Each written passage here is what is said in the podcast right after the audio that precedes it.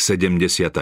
kapitola Význam Ježišovej obete Ježiš Kristus na zemi žil a zomrel preto, aby ukončil veľký spor vekov a vybojoval víťazstvo nad silami zla. Kristus neobetoval svoj život, kým nedokončil dielo, ktoré prišiel konať a kým posledným svojim dychom nezvolal dokonané je. Boj bol úspešne dobojovaný. Jeho pravica, jeho sveté rameno mu vydobili víťazstvo. Ako víťaz vstýčil svoju zástavu na väčšných výšinách. Aká to radosť medzi anielmi – nad spasiteľovým víťazstvom jasalo celé nebo. Satan bol porazený a vedel, že prišiel o svoje panstvo. Pre anielov a nepadlé svety mal výkrik Dokonané je hlboký význam. Veľké dielo vykúpenia bolo zakončené nielen pre nás, ale aj pre nich. Spolu s nami majú podiel na Kristovom víťazstve. Satanova povaha nebola až do Kristovej smrti jasne zjavená ani anielom, ani nepadlým svetom. Najväčší nepriateľ sa tak pretvaroval, že jeho zámery nepochopili ani sveté bytosti. Nebola im zjavná podstata jeho vzbury. Proti Bohu sa postavila bytosť obdivuhodnej sily a slávy. O Luciferovi pán hovorí – bol si pečaťou dokonalosti, plný múdrosti a dokonalý v kráse. Bol to ochraňujúci cherub. Stál vo svetle Božej prítomnosti. Bol najvyšším zo všetkých stvorených bytostí a prvý zjavoval vesmíru Božie zámery. Po páde do hriechu vedel zvádzať ešte zákernejšie a odhalenie jeho skutočnej povahy bolo ťažšie, pretože mal vznešené postavenie u otca. Boh mohol satana a jeho prívržencov veľmi ľahko zničiť. No neurobil to. Vzbúra nemala byť potlačená násilím. Len Satan používa donúcovacie prostriedky. Božie zásady sú úplne iné. Božia vláda spočíva na dobrote, milosrdenstve a láske a prejavuje sa len týmito prostriedkami. Božia vláda je mravná, jej základom sú pravda a láska. Podľa Božieho zámeru malo všetko spočívať na väčšnom základe dôvery a v nebeskej rade sa rozhodlo, že satanovi treba poskytnúť čas, aby sa ukázalo, na akých zásadách stojí jeho vláda. Tvrdil totiž, že jeho plány a spôsoby sú lepšie než Božie.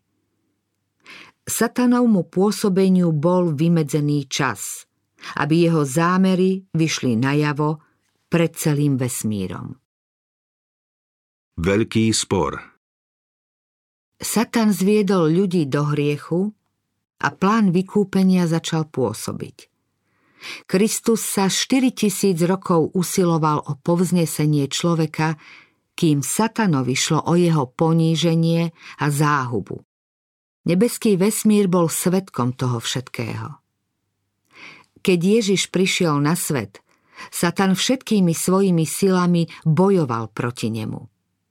Odvtedy, čo sa Boží syn narodil ako dieťa v Betleheme, nepriateľ sa snažil pripraviť ho o život – Všetkými možnými spôsobmi sa usiloval mariť Ježišov dokonalý vývoj v detstve, jeho čistú mladosť, svetú službu a nepoškvrnenú obeď. Satan bol však porazený. Nepodarilo sa mu Ježiša zviesť do hriechu. Nemohol ho zmalomyselnieť ani odviesť od diela, ktoré prišiel na svet vykonať. Od pokušenia na púšti až po Golgotu dorážala naň búrka satanovho hnevu. Čím zúrivejšie dopadala, tým pevnejšie sa Boží syn pridržal ruky svojho otca a neochvejne šiel cestou sebaobetovania. Všetko satanovo úsilie prenasledovať Krista a premôcť ho viedlo len k tomu, že ešte viac vynikla Ježišova čistá povaha. Celé nebo a nepadlé svety boli svetkami tohto veľkého sporu. Za kým sústredeným záujmom sledovali záverečné scény boja. Videli, ako spasiteľ ide do Gecemane so srdcom skľúčeným hrôzou desivej temnoty. Počuli jeho žalostné volanie Oče môj, ak je možné, nech ma minie tento kalich. Keď od neho odstúpila otcová prítomnosť, zmocnila sa ho bolesť, ktorá prevyšovala všetky útrapy posledného boja so smrťou. Krvavý podmu zvlažoval tvár a po kvapkách padal na zem. Trikrát prosil o vyslobodenie. Nebo sa už nemohlo na to dívať a Božiemu synovi zoslalo posla, ktorý ho mal povzbudiť. Nebešťania videli, ako bol Boží syn zradený a vydaný do rúk vražedného zástupu. Počuli, ako sa mu prenasledovatelia vysmievali pre jeho nízky pôvod. Boli svetkami, ako ho jeden z jeho najmilších učeníkov s prísahou a kliatbou zaprel. Pozorovali satanovo zúrenie a jeho moc, ktorou ovláda ľudské srdcia. Aký strašný pohľad to bol. Spasiteľa zajali o noci v Gecemane, vláčili ho sem i ta, z paláca do súdnej siene, dvakrát pred kniaza, dvakrát pred veľradu, dvakrát pred Piláta a raz pred Herodesa. Posmievali sa mu, zbičovali ho, odsúdili a pod ťažkým krížom za hlasitého náreku cér Jeruzalema a posmechu davu viedli na miesto ukryžovania.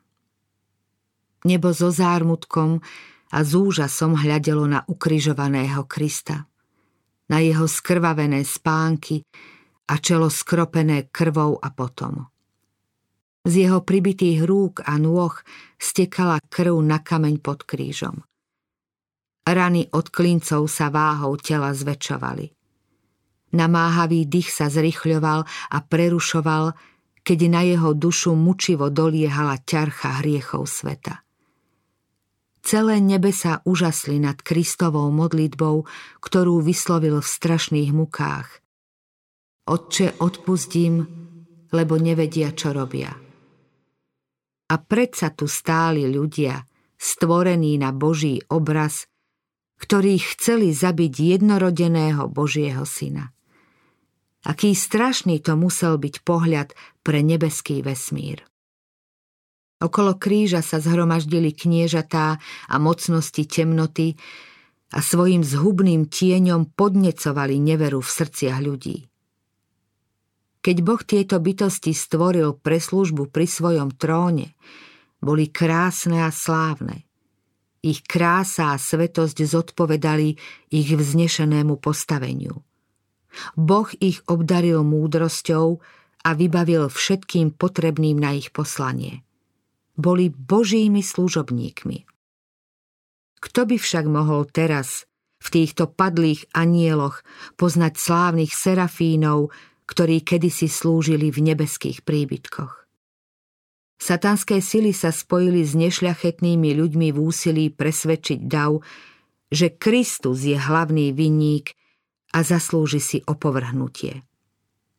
Tých, čo sa Kristovi na kríži vysmievali, ovládal duch prvého veľkého vzbúrenca.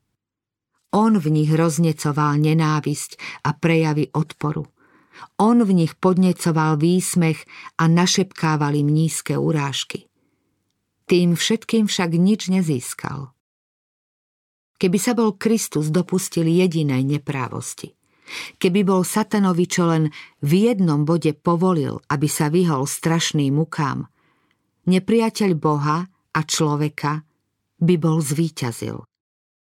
Kristus sklonil hlavu a zomrel. No neochvejne veril Bohu a bezvýhradne mu zostal odovzdaný. Počul som mocný hlas volať v nebi.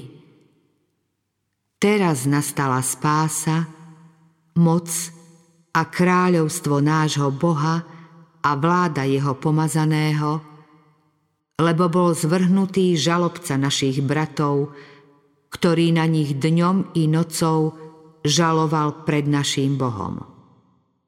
Satan videl, že mu bola strhnutá maska. Jeho správanie mali možnosť poznať nepadlí anieli i celý nebeský vesmír. Sám sa odhalil ako vrah. Preliatím krvi Božieho syna sa sám pripravil o náklonosť nebeských bytostí. Odvtedy má obmedzenú pôsobnosť. Nech by zaujal akýkoľvek postoj. Nemohol už čakať na anielov, aby im po ich návrate z nebeských priestorov žaloval, že rúcha Kristových bratov sú čierne a poškvrnené hriechom. Medzi satanom a nebeským svetom sa pretrhlo posledné puto súcitu. Satan však ešte nebol zničený. Anieli ani vtedy nechápali, o čo všetko vo veľkom spore ide. Ohrozené zásady bolo treba dôkladnejšie ozrejmiť. Satan musí ešte existovať aj v záujme človeka. Ľudia i anieli musia vidieť rozdiel medzi kniežaťom svetla a kniežaťom temnoty. Každý sa musí rozhodnúť, komu bude slúžiť. Spravodlivosť a milosrdenstvo Na začiatku veľkého sporu Satan vyhlásil, že Boží zákon nemožno poslúchať, že spravodlivosť nemožno zlúčiť s milosrdenstvom a že v prípade prestúpenia zákona hriešnikovi nebude možné odpustiť. Satan naliehal, že každý hriech treba potrestať a ak Boh trest za hriech odpustí, nebude už Bohom pravdy a spravodlivosti. Satan jasal, keď ľudia prestúpili Boží zákon a odklonili sa od Božej vôle. Pokladal to za dôkaz, že zákon nemožno zachovávať a človeku nemožno odpustiť. Satan tvrdil, že ľudstvu by mala byť navždy odňatá Božia priazeň, veď aj on bol po svojej vzbure vyhnaný z neba. Tvrdil, že Boh nemôže byť k hriešníkovi zároveň spravodlivý i milosrdný. Človek po páde do hriechu bol v odlišnom postavení ako Satan. Lucifer v nebi zhrešil vo svetle Božej slávy – Božiu lásku smel poznať ako nikto iný zo stvorených bytostí. Satan poznal Božiu povahu, poznal Božiu dobrotu a predsa sa rozhodol konať podľa svojej sebeckej, nezávislej vôle. Jeho rozhodnutie bolo neodvolateľné. Boh už pre jeho záchranu nemohol nič urobiť.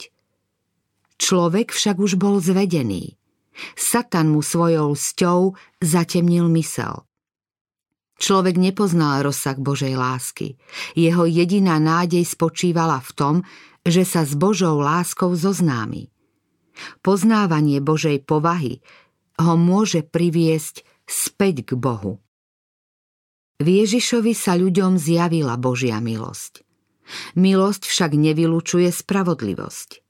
Zákon zjavuje vlastnosti Božej povahy a ani najmenšie písmeno, ani čiarku z neho nemožno zmeniť, aby to vyhovovalo človeku v jeho padlom stave. Boh nezmenil svoj zákon, ale v Ježišovi Kristovi sa pre záchranu človeka obetoval sám. Veď v Kristovi Boh zmieril svet so sebou. Zákon požaduje spravodlivosť. Spravodlivý život, dokonalú povahu a to nie je v silách človeka. Človek nemôže splniť požiadavky Božieho svetého zákona. No Kristus, ktorý prišiel na zem ako človek, žil svetým životom a predstavil dokonalú povahu. Tu ponúka ako štedrý dar všetkým, ktorí ho chcú prijať. Ponúka svoj život za život ľudí. Božia zhovievavosť odpúšťa ľuďom spáchané hriechy. Čo viac, Kristus prepožičiava ľuďom Božie vlastnosti. Ľudskú povahu premieňa na Boží obraz ako dobré dielo duchovnej sily a krásy. V živote toho, kto verí v Krista, sa naplňa spravodlivosť zákona. Boh môže byť spravodlivý a ospravedlňovať toho, kto verí v Ježiša. Božia láska sa prejavila v Božej spravodlivosti práve tak ako v Božej milosti. Spravodlivosť je základom Božieho trónu a ovocím Božej lásky. Satanovým zámerom bolo odlúčiť milosť od pravdy a spravodlivosti. Chcel dokázať, že spravodlivosť Božieho zákona je nepriateľom pokoja. Kristus však ukazuje, že v Božom pláne je toto dvoje nerozlučne spojené. Jedno nemôže byť bez druhého. Milosť a pravda sa stretnú, spravodlivosť a pokoj sa poboskajú. Kristus svojim životom a smrťou dokázal, že Božia spravodlivosť neruší jeho milosť, ale že hriech môže byť odpustený, že zákon je spravodlivý a možno ho dokonale poslúchať. Satanové obvinenia boli odmietnuté. Boh dal človeku neomilný dôkaz svojej lásky. Otázka zákona Do popredia sa dostal ďalší satanský podvod. Satan vyhlásil, že milosť vyradila spravodlivosť a že Kristova smrť zrušila otcov zákon. Keby bolo možné zákon zmeniť alebo zrušiť, Kristus by nemusel zomrieť. Zrušiť zákon by však znamenalo zväčšniť prestúpenie a vládu nad svetom prenechať satanovi. Ježiš však bol ukrižovaný preto, že zákon je nezmeniteľný a človek môže byť spasený len vtedy, keď žije podľa Božích prikázaní. Satan sa však snažil dokázať, že práve tým, čím Kristus zákon potvrdil, bol zákon zrušený. Táto otázka bude predmetom posledného úseku záverečného boja v odvekom spore medzi Kristom a Satanom. Satan teraz tvrdí, že zákon, ktorý kedysi oznámil sám Boh, je nedokonalý, že niektoré jeho zvláštnosti boli odstránené. Je to posledný veľký podvod, ktorým chce oklamať svet. Nemusí útočiť na celý zákon. Ak sa mu podarí ľudí zviesť k zanedbaniu jediného príkazu, dosiahol svoj cieľ. Lebo kto by totiž zachoval celý zákon, ale prestúpil by ho v jednom prikázaní, previnil by sa proti všetkým. Keď ľudia povolia v jednom prikázaní, dostávajú sa pod satanovú moc. Satan sa bude snažiť ovládnuť svet tým, že Boží zákon nahradí ľudskými ustanoveniami.